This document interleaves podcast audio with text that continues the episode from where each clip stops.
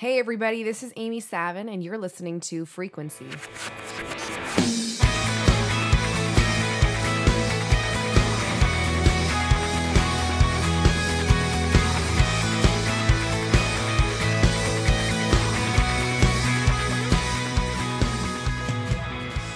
Good morning, everybody. Well, it's it's morning for us on the Frequency Podcast, but welcome back. This is Dan Thompson, and I'm talking with Joe Brookhouse, who got up a lot earlier than me this morning. I think it was well, you'd have to be up before 5 a.m. to talk to me, hey Joe?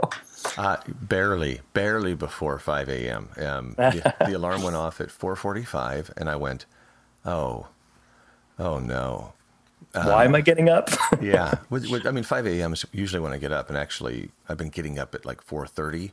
I've been moving it back because there's just stuff to do. Yeah, I actually enjoy getting up early, and um, it's the most wonderful time of year because for me, I'm actually on holidays for the first time as official official holidays where I don't have responsibility on a Sunday since 2011. I think it's been a long time because in the past couple years being part of a new ministry, I, I filled the gap for other people's holidays.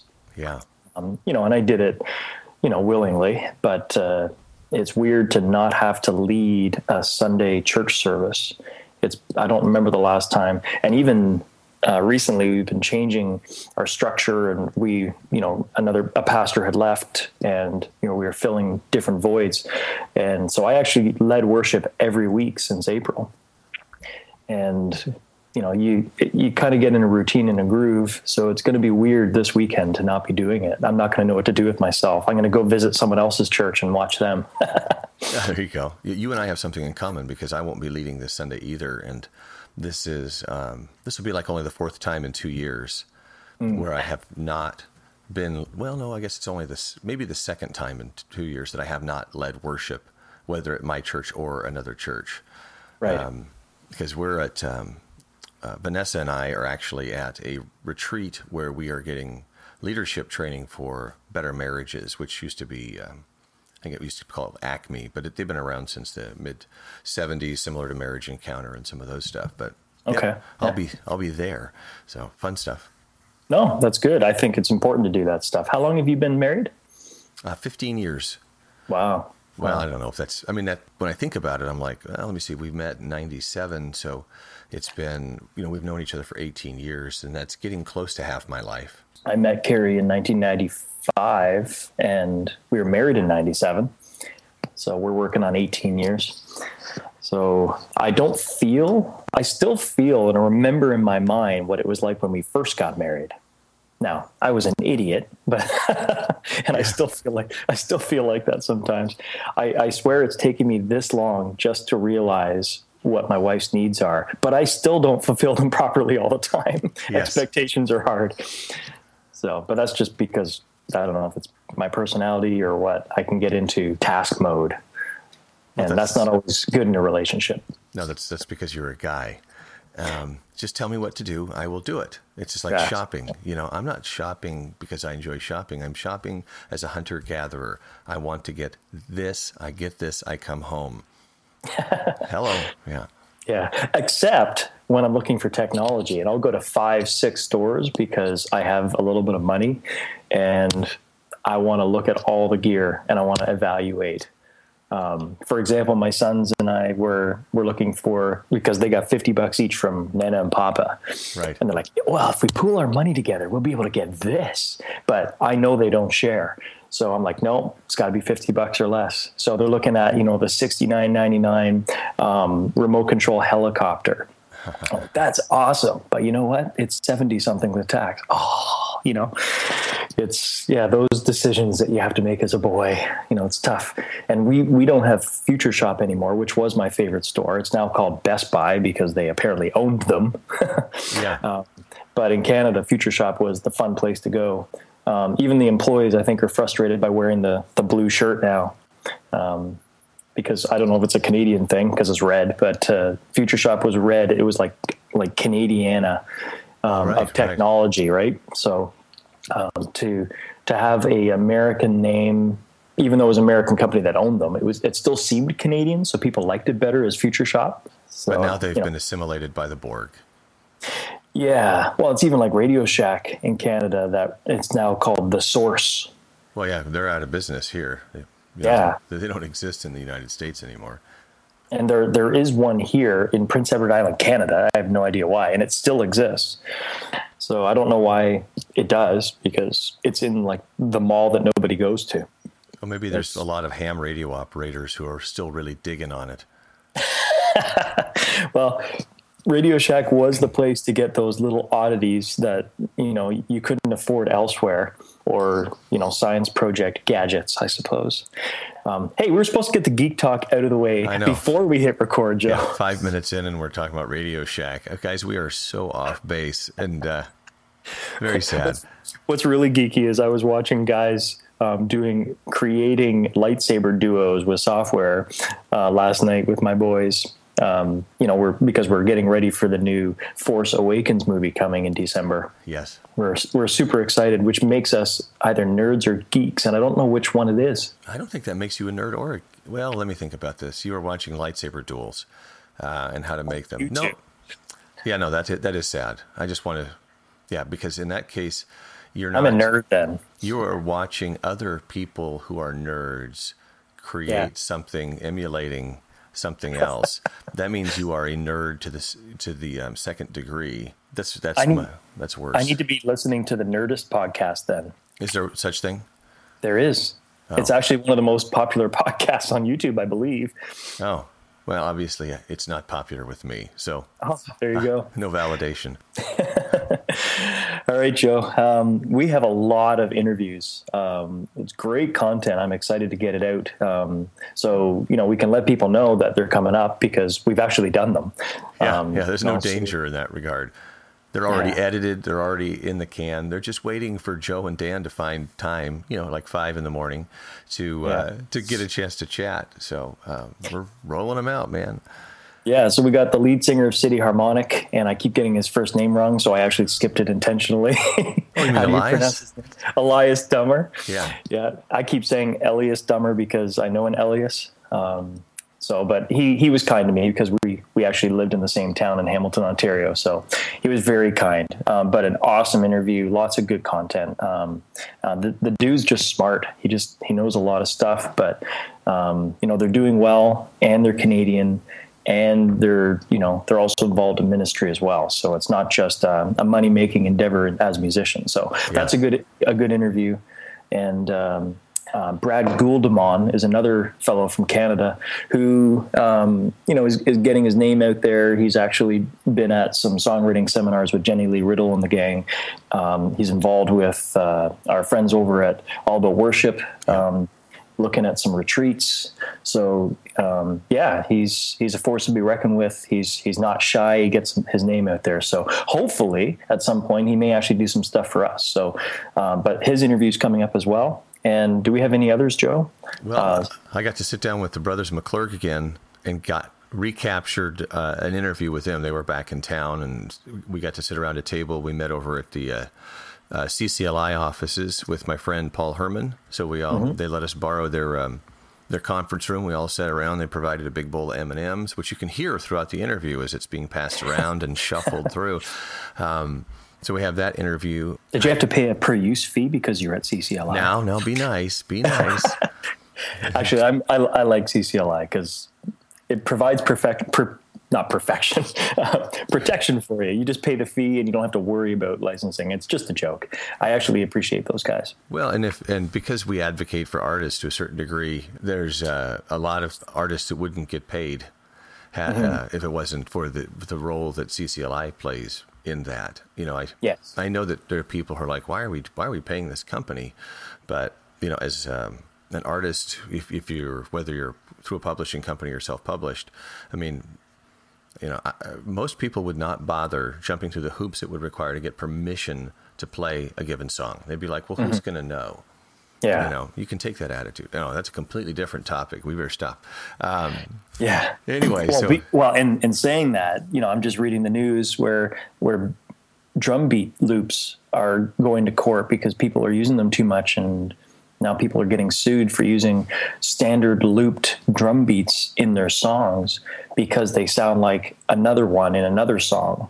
So if you use like like a, a looped session downloaded from some site and it sounds like something a backbeat from the breakdance movies back in the 80s you could get sued so, yeah we're we're uh, we're jumping the shark on that stuff you know oh uh, sorry you used uh, you used auto tune in the way that i did on this and um, mm-hmm and that means that your you know T Pain is going to sue you because uh, you stole his trademark or whatever. Yeah, I, exactly. I just listen to these stuff you should know about auto tune. So I I know everything about auto tune now. I just ask me. Yeah.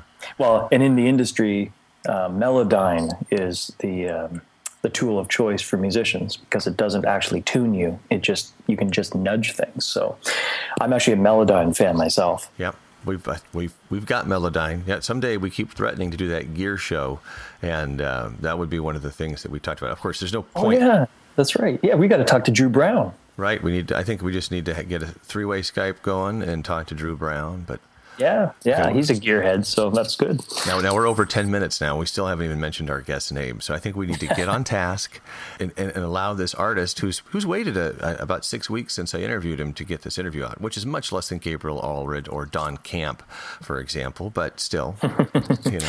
No, that's good. Yeah, well, Joe, you had the um, the privilege of interviewing David Dunn. Um, he had an album that came out recently called Crystal Clear. That's correct. Now, you know, a quick bio on him. I mean, he's done some cool things in his life. You, we were even saying before we recorded that um, he had a brief um, appearance on The Voice. That, that's correct, and he, and we do talk about during the interview, and I think you'll appreciate that. We'll make sure we uh, kind of cover that on the other side, just kind of touch base on what his perspective on that was. But yeah, he was on The Voice, albeit mm-hmm quite briefly.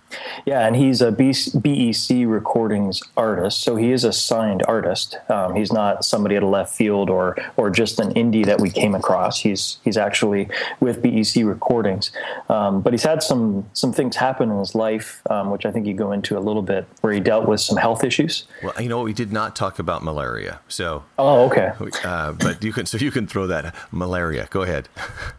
yeah, no. I mean, if you read his bio, it's on it's on his website. Um, but basically, he went to Africa for 13 months doing humanitarian work and missions work. Um, but while he was there, he contracted malaria, so he had to come back and recover. But he had this long stint of not doing anything as a result, um, which you know benefit to us is he was able to do songwriting. Um, and some some things that I noticed when listening to the album, uh, which I did when we he first shared it with us, yeah. uh, was it's more in the techno end. Yes. Um, he actually uses a lot of a lot of things actually that my my son likes because he's into dubstep and dance music, uh, electronic music. Um, a lot of stuff almost sounds distorted, but it's actually synth. Uh, that's one thing I noticed when listening in the headphones. There's a lot of low end synth, um, bass type um, synth, which uh, you know I, I grew up in the '80s listening to Depeche Mode and New Order, so I know what that is. Yeah. um, but I noticed it's a slightly different flair in what's out there than I mean things are going pop. I mean TobyMac has has done a brilliant job of of doing that, and um, uh, there's other bands that are in the top 40 Christian radio that are, are going that way. It just seems to be the way things are going. Um, but he he seems to have a, a songwriting flair over top of it. It's not just typical. Yeah. And he uses a lot of rhythmic stuff that's over, like intentionally overdone, which I thought was good. Um, and they're positive songs. He went through through not so fun times, but uh, I think one song's called "Beautiful." Oh, uh, yeah. Everything is beautiful. Everything is beautiful. Yeah. Yeah. Great songs. Yeah. So definitely, um, you know, it's uplifting. It's uh, it's fun and there's a lot of stuff going on. I mean, there's some production on his voice and things like that, but you get away with that in that genre. Yeah, it's not. He's not a singer songwriter type, is what I'm saying. So, uh, well, why don't we dive right into the interview that Joe did with David Dunn?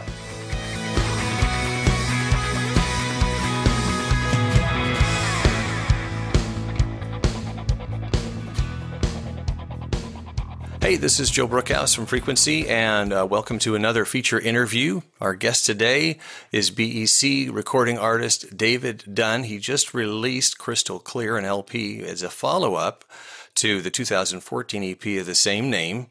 And uh, we're chatting with him. He just finished golfing. He's uh, somewhere in Dallas, undisclosed location. And uh, we'll be taking a picture of him so you can see the Jesus look he is currently sporting. So, David, welcome. Hey, thanks for having me, Joe. Cool. Um, so I want to chat with you about the album, but maybe maybe the first thing I want to get out of the way is folks who aren't familiar with you, and they should be because you're the, some of the songs on the album are getting pretty good airplay. But tell, give me the two minute elevator speech regarding who David Dunn is. Oh God, two minutes. All right. Yeah, I'll Um, cut you off if you go long, man. It's, Okay. Okay. Cool. Uh, born and raised in West Texas. Um, really was into sports more than music up until about my sophomore year in college. Played up in Montana, then transferred back to Texas Tech. Really got passionate about music there then because it was like the thing that filled up the the sports whole time Yeah. hole. Um, started writing and and uh, and playing songs in, in kind of the acoustic community in Lubbock, Texas. Um, finished college with a petroleum engineering degree, which makes me a nerd on the inside. beautiful. We can talk. We can talk about that more later. I have quite the nerd resume, and um, really had to just decide right after college whether or not I wanted to do engineering or music. Um, you know, ended up choosing music just because um, I'm able to see my music have an impact in people's lives, basically immediately, which is, you know, um, instant gratification, which is not necessarily always a good thing, but in this instance, I felt like it was. Yeah. Engineering, I think, is great, and I love it. It's fun. Um, music is is uh, is is um, the ability to see something come out of nothing, right? The creative process. I'm I'm absolutely addicted to, and um, you know, write songs about things I care about. Most of it has to do with with um, you know things that have happened in my life and the and to my close friends and um. How am I doing? Is that two minutes? yeah, you're doing great, man. You're doing Boom. great. All right. Yeah. Period. Period. Perfect. So, um, now you mentioned Montana, so I'm just going to do a quick rabbit trail right out of the gate. So, where in Cool. Montana were you? Um, I was in Butte, Montana. Oh, B U T T E. yeah, pronounced in, uh, Butte. northeast, right? Northeast. Um, it's kind of like north central-ish, Okay. but but I'll I'll I'm, I think it's a little more east than west, so I'll give you the nod there. All right, I used to be in Wyoming, not too. Really? Yeah. Come on, man, where? Uh, a place called Lovell. Nope, never heard of it. Yeah, of course you haven't. Yeah, if you- yeah, well, that's you- Wyoming. I'd I've li- been to Cheyenne. That's about the extent. Oh, and I played one other place in Wyoming. It's Laramie, beautiful. Casper, Um, doesn't matter. okay, cool.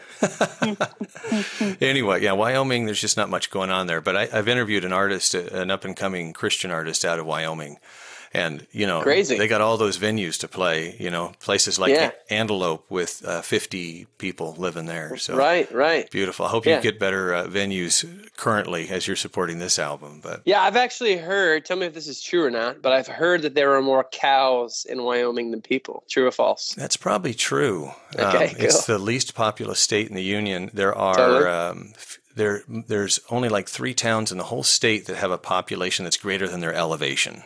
Okay, So that's amazing. yeah, so make sure you you know swing by there on tour. I won't be there. Yeah, absolutely. Yeah, I'll I'll ask them if they know you. They, they might. They might. Yeah, probably. Well, anyway, it'll move on beyond the rabbit trail. I appreciate that. But um, so let's just talk about the album, uh, Crystal Clear. Uh, one thing I want to throw out right out of the gate is I listened to the EP when it came out, probably about hundred times. Hey, great. Um, it was uh, it was the album that I used when I went running because it was just a, the the beat was great. It was you know definitely pop.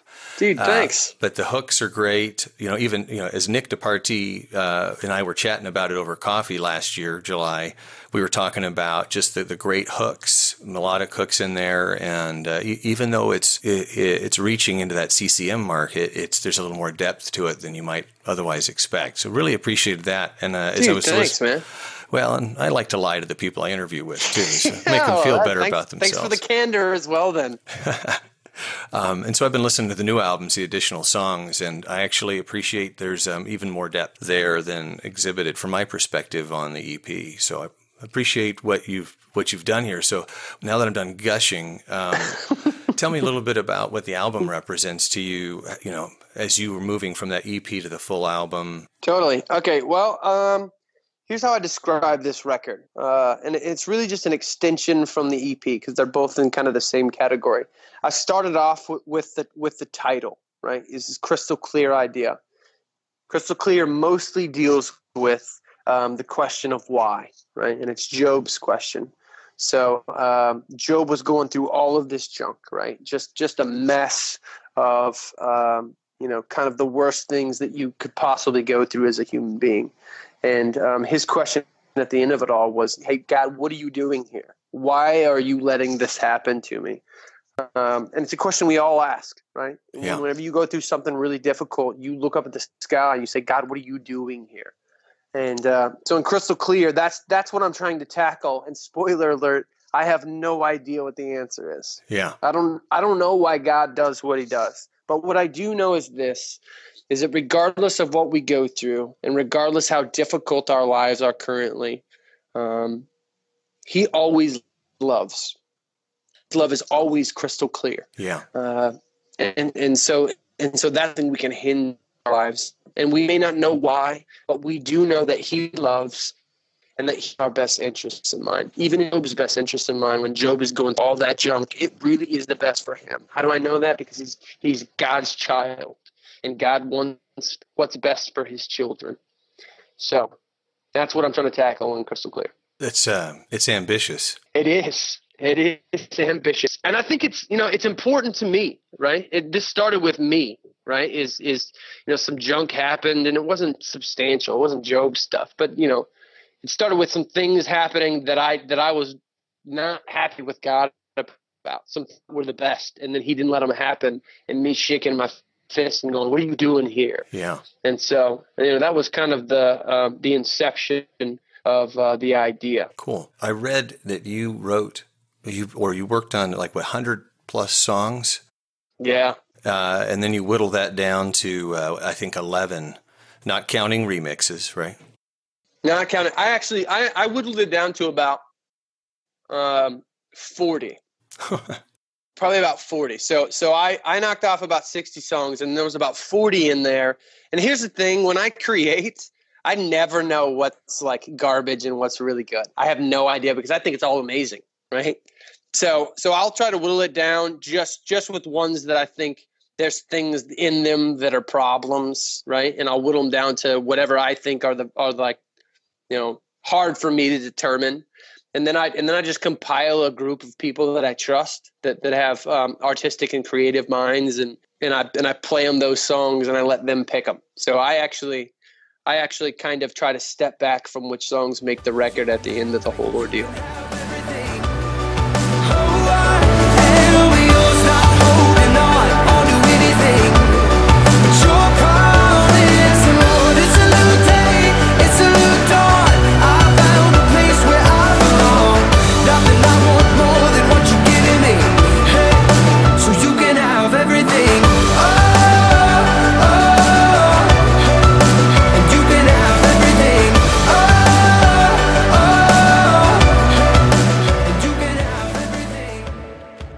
um, how often after you write a song are you going to bring somebody in to say, or to, to listen and say, hey, is this good or is this garbage?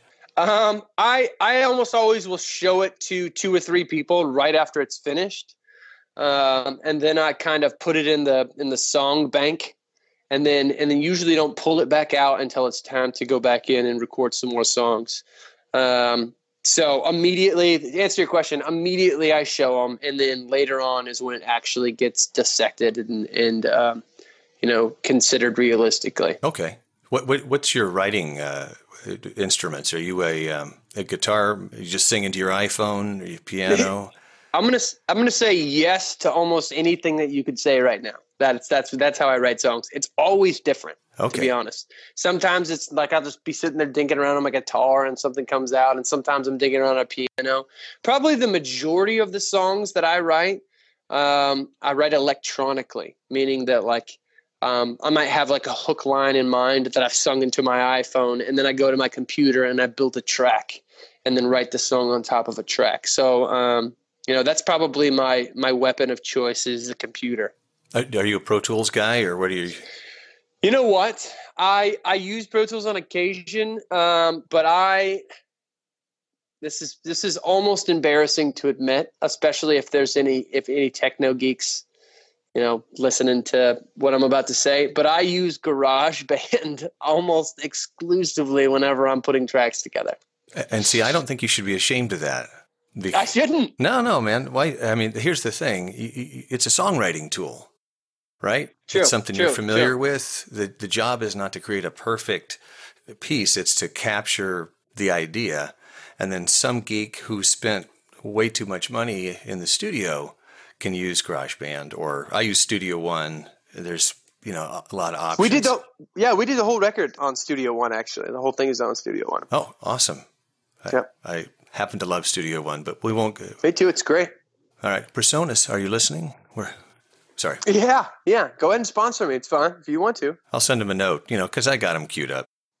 yeah. Okay, great. Yeah. Yeah. send them one. All right. Well, anyway, uh, let's keep moving on the album.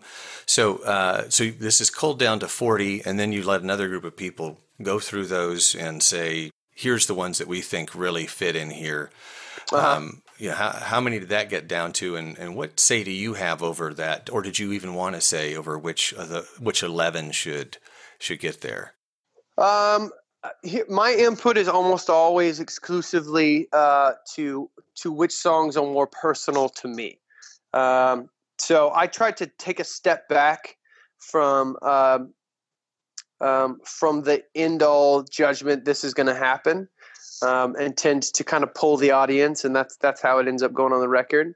Uh, but the, the factor that I end up including in general is which songs are more meaningful to me personally, um, which is which is kind of the intangible, right? Just because it means a lot to me doesn't necessarily mean that it's a better song or that it should get recorded. Um, but if we come down to a tune, it happened on this record actually. Come down to a tune, and um, it's kind of neck and neck with another one. That that tends to be the deciding factor. Is is I go, well, this one actually means more to me. Not that I don't like this other one, but this one is is is more, you know, attached to my uh, to my heart than the other one. If I can be so bold, which which track are you talking about? That um, was uh, no matter what is actually the song that I'm referring to right now. So no matter what was kind of on the cusp, and I'm so glad we recorded it now because it's my favorite on the record on this on this new project. Um, but no matter what was on the cusp, and and, and that song is is pretty um, pretty near and dear to my heart. Should I go into details, or should we just move ahead? You can if you want to. No, I'm, um, I'm always curious about what Yeah. you know where the seed starts, especially when it's personal and, and how that relates. Totally, totally. So no matter what is is a song about depression. Hmm. It's me tackling the idea of depression. And um, you know, I don't necessarily deal with depression, but I absolutely fluctuate just like other human beings. Um, from from being happy to to kind of being down, and mine is almost always directly related to how my music career is going. Um, you know, if if I feel like things are not working out, or if if I you know something happens where I, I'll get real discouraged and kind of hit a low, and it'll happen, you know, a couple hours, couple days, whatever it is. And so I started kind of. I've got some friends who deal with serious depression. Yeah. Um, and so I started kind of um, trying to get into the mind of, um, you know, my own to start with, but also also kind of serious clinically depressed people, and especially ones who are believers. It boiled down to um, a lot of times boiled down to um, them kind of. Uh, um, almost almost evaluating life based on their feelings Yeah. rather than rather than what reality actually is. And so, um, no matter what is is a uh, a secondary declaration of the fact that even though your feelings are telling you that he doesn't care and that he's not there, and um, and that you're all alone, um, that's incorrect. Right? Your your feelings are lying to you, and reality is is that um, he's there. He's there. He's in control. He knows what's going on, and, and he's a part of your life. So, um, I really appreciate that. That's, um, I mean, one of the things I want people to understand is, and I'm sure you get this, and that's part of the reason you wrote the song is just just because you declare Christ is is your Savior and and you are walking with Him. There's no guarantee that life's issues are all of a sudden going to dissolve. And oh yeah, no, no, it probably means the opposite. To yeah. be honest, life is a lot easier if you just I mean, it's less fulfilled, right? You're you're living in walking in the middle of death. But if life is a whole lot easier, yeah. If you just go with the flow and do what you choose to do, right? You you're actually you're actually living in the middle of death, and you're going to be miserable, but you will not be like swimming against the tide, right? Swimming up a river going the wrong way. Yeah. So it's not the easy life. It's just the only one worth living. I wholly agree with you. I think that's really well said. I might have to share that with people before I publish the interview. Okay, great.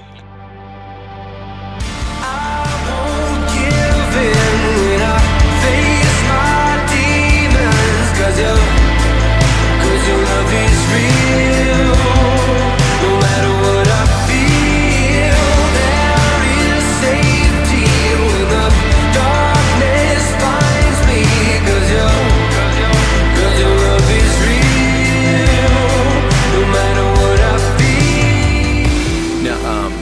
transition a little bit from from that, uh, as you mentioned, kind of your uh, as you experience, let's say, depression or whatever, it's related to how things are going with your career. And I and I feel like I'd be remiss if if I didn't go back and say a couple of years ago you were on this little show. People may be familiar with it called The Voice. This is the voice. Oh yeah, so let's cut that. Um, but sorry, yeah. So um, and I realize you probably answered 100 questions plus about that experience. But one of the things, I guess, what I'd like to understand is um, not necessarily what your experience was. You know, tell me what Blake Shelton was like or anything like that. And, and I don't I don't even remember you on the show, and I've watched every season. So uh, you really thanks a lot. Appreciate yeah, that. you resonated with me, obviously. Great. Um, yeah, yeah, yeah, really hammered my face home in your brain. Great. Yeah. Um, but just in retrospect, as you're looking at um, at that experience, can you tell me what you um, you thought that experience might mean to you from a career perspective? Oh yeah, absolutely. I mean, um, first off, I'll say this is I really don't get nervous whenever I perform and I was shaking with nerves before I went out on the stage to do the voice, to do the blind auditions. It's just really hard to get out of your own head because there's you know 15 million people watching yeah. and and uh, you know it's hard it's hard to not think about that moment as being the biggest moment of your life that sort of thing. Yeah. So um, you know nobody turned around. That's that's the for, you know for anybody who didn't know i didn't win season two of the voice. Nobody turned around. Nobody hit the button um, I think I sang really well, and and you know they said a bunch, bunch of kind things when I flipped the, when they flipped the chairs around after I was finished, but uh, didn't happen. And really, you know, that was a punch in the guts. It really was. Um, it was easy to put a nice spin on it, which is why it didn't last very long. Um, but but absolutely was was super discouraging um, that nobody hit the button just because you know you just don't get you know, I've never been in front of 15 million people before, right? Yeah. And and and if I could go just a couple of rounds, it's this massive, you know, platform to jump off of to try and get this, you know, the thing that I really care about rolling. And uh, when it just didn't work out, really, really, I I absolutely in in the probably two days following that did a lot of of fish shaking at God, right? Is yeah. that hey, where where were you? Where, where were you when this was going on, right? This this was a good thing and and you should have you should have made it happen. You know what what were you doing right there? Yeah. Um, you know, and, and and I don't know. That's that's really what I came to in the whole thing. I don't know what was going to happen. Right? It may have been way worse if I'd have gotten to the blind auditions. Only God knows what was really you know what the best thing was, and and uh, so it was it was it was a heartbreaking experience. You know, we're getting an angle that I don't think I've really ever talked about when it comes to the voice. But yeah, that was I mean it was a pretty big blow coming off of it. Um, but I'm glad I did it anyway.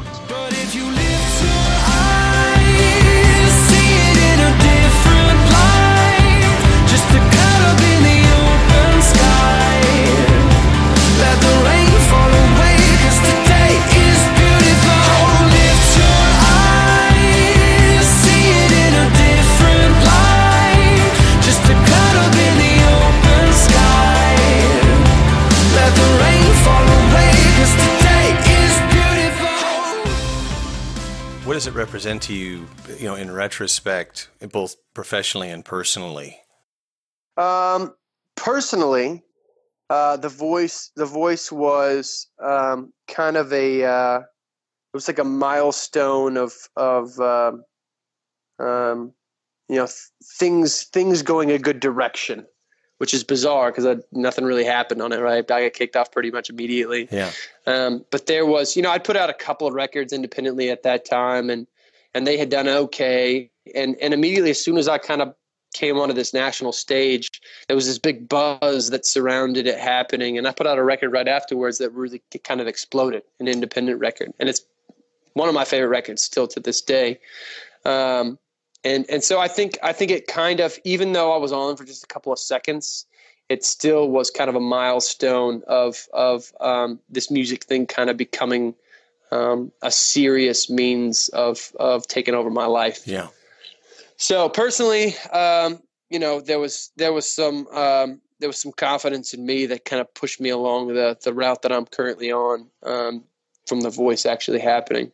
Professionally, I think there are much more um, reality TV fans than music fans, right? And so I didn't necessarily get a giant bump in my fan base because I popped onto The Voice. I got a bunch of attention and you know social media followers. Yeah. There was a big buzz on the internet for a day because you know there was you know, there was some extenuating circumstances with my little blip, the 15 seconds of fame that I had there. Um, but uh, you know, it wasn't a necessarily a big bump in my fan base. It did make the people who had heard about me beforehand more interested in what I was doing, and that was the positive that I think that happened. Is is um, you know that's the battle I continually fight, right? And I think everybody fights it. I've, I haven't talked to a whole lot of artists about this, but what I am always trying to do is keep people engaged. Yeah.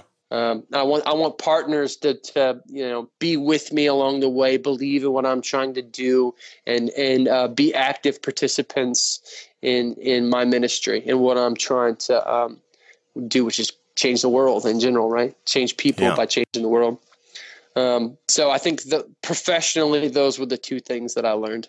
And and uh, you just touched on something that I think is important for people to hear as an artist that you really can't be a passive part of your own career. You know, as Oh no, as much as we would like to just create and hand it off to somebody else, you can't really do that. You- No, no, no, no. A big part. Here's the thing for for people who are aspiring artists. Here's, I mean, I could talk about this for hours, and I have before. Here's Sure. the real. Here's the real kind of slap down. The reason I really got into music, if I'm going to be honest, and I've had to be with myself, is because I'm a big fan of me, right? And when you do music. There's there's a lot of attention coming your ways. You get up on stage and everybody pays attention to you. You put out a record and people listen to it and they tell you how great you are.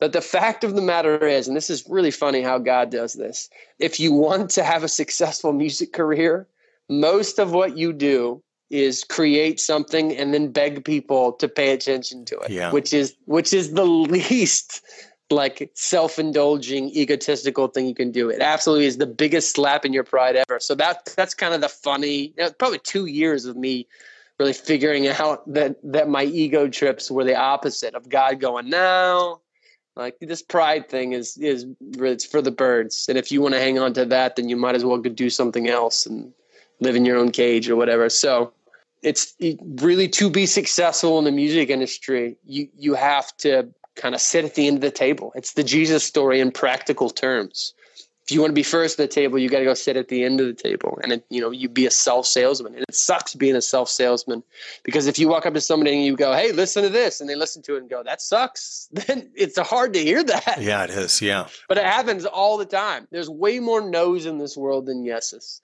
and that's that's a difficult thing to swallow if if you uh, if you're a prideful person like I am. Yeah, I appreciate your insight on that. I think the people listening are going to appreciate that. I, you know, as I engage with more and more artists, my experience is that um, we have these perspectives of where we think we're going to end up, and then do you grow to appreciate the drudgery that gets you to wherever you end up? Yeah, yeah, and the, and really the things that you value is is a big part of it.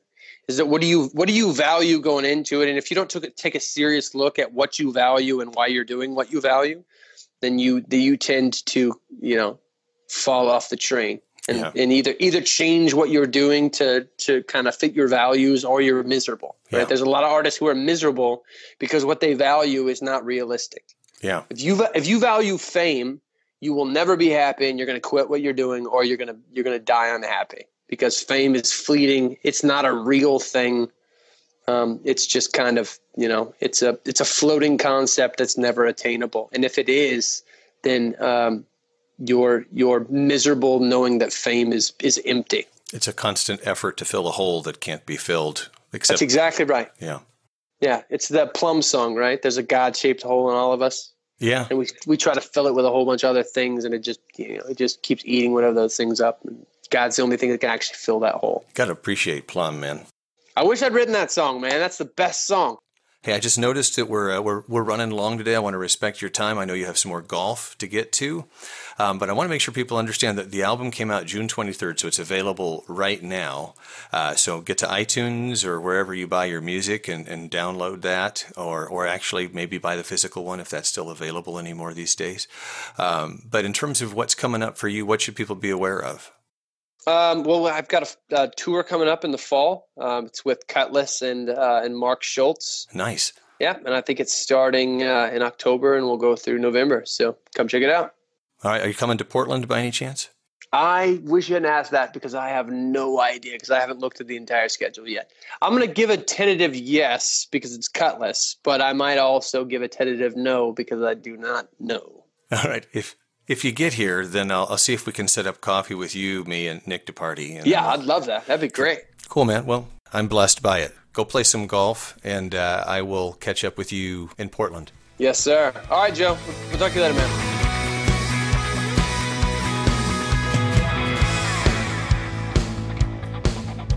Hey, thanks for coming back. Hope you enjoyed that interview, and uh, glad you were patient, uh, you know, waiting for 15 minutes of uh, random tech talk to get to that interview. But uh, Dan and I don't get to talk as much as uh, we used to. But uh, Dan has been working so hard on a um, a, a, a, uh, a renovation project, which we'll talk about in a later podcast because we've already burned a lot of time here. Um, but Yeah. anyway, you know, I want to just say, you know, some things that I took away from that interview, and I really enjoyed talking to um, to David. But um, you know, the the things that we touched on that that I hope people take away is. Um, we did. A, we actually released this one as a wise words, but his perspective on very realistic perspective on, you know, as an artist, the toughest thing to do is uh, the, the, the humbling thing is that you you put your heart into a piece of work, and um, and that's the thing you're passionate about. But then when that's done, then you have to go beg people to buy it. You know, Yeah. you Yeah. know, please buy this thing that I poured my heart into, and it's a very humbling experience. And he also speaks a little bit, you know, about that when he talked about the voice. You know, I'm a I'm a regular watcher of the voice. My wife and I enjoy that. It's one of the few reality shows that we get into.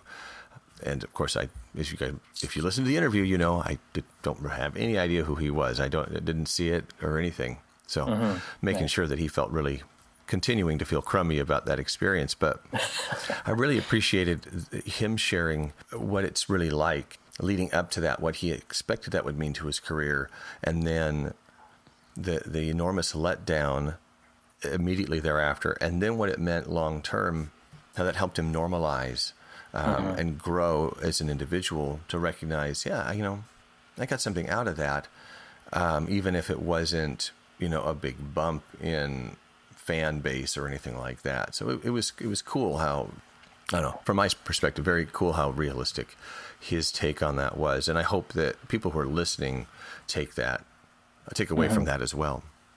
yeah, even with American Idol, like most people would say they don't want to win first place because you tend to get a career if you're second, third, or fourth.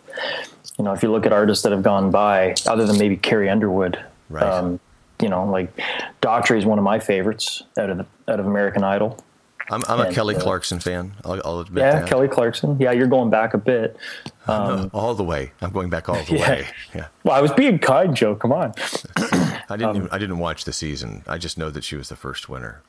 Yeah. yeah. Anyway, But there's there's many many that have been on there that you know they they didn't get first place, and ironically, a lot of Christian artists that made their way on there that at least call themselves Christian or they're on Christian radio.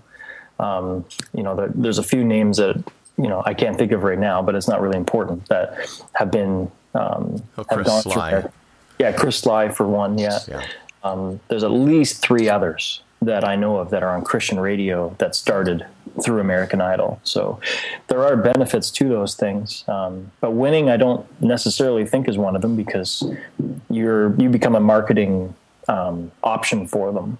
So Right. I mean that's another topic for another day. But um, is is winning number one the ultimate um, bonus? I don't necessarily think so. But uh, but who am I, Joe? I'm not on there. right, right. We're not. We're not. We're, we're the, the cynical um, non-competitors who are Yeah. uh, have you know. I wouldn't call it sour grapes s- syndrome, folks. I had no ambitions about doing anything related to that, and I- and of course, I'm I'm 45 now. So just so people are aware, I'm getting older. Um, but you know, 20 years ago, 25 years ago, when I may have been more ambition, ambitious about an art career or a music career, or whatever, um, these things didn't really exist. yes. So it's to me, I see something like you know, the interview that we just did with Shane Whalen at um, International Songwriting Competition. I mean, their perspective on that is much more practical.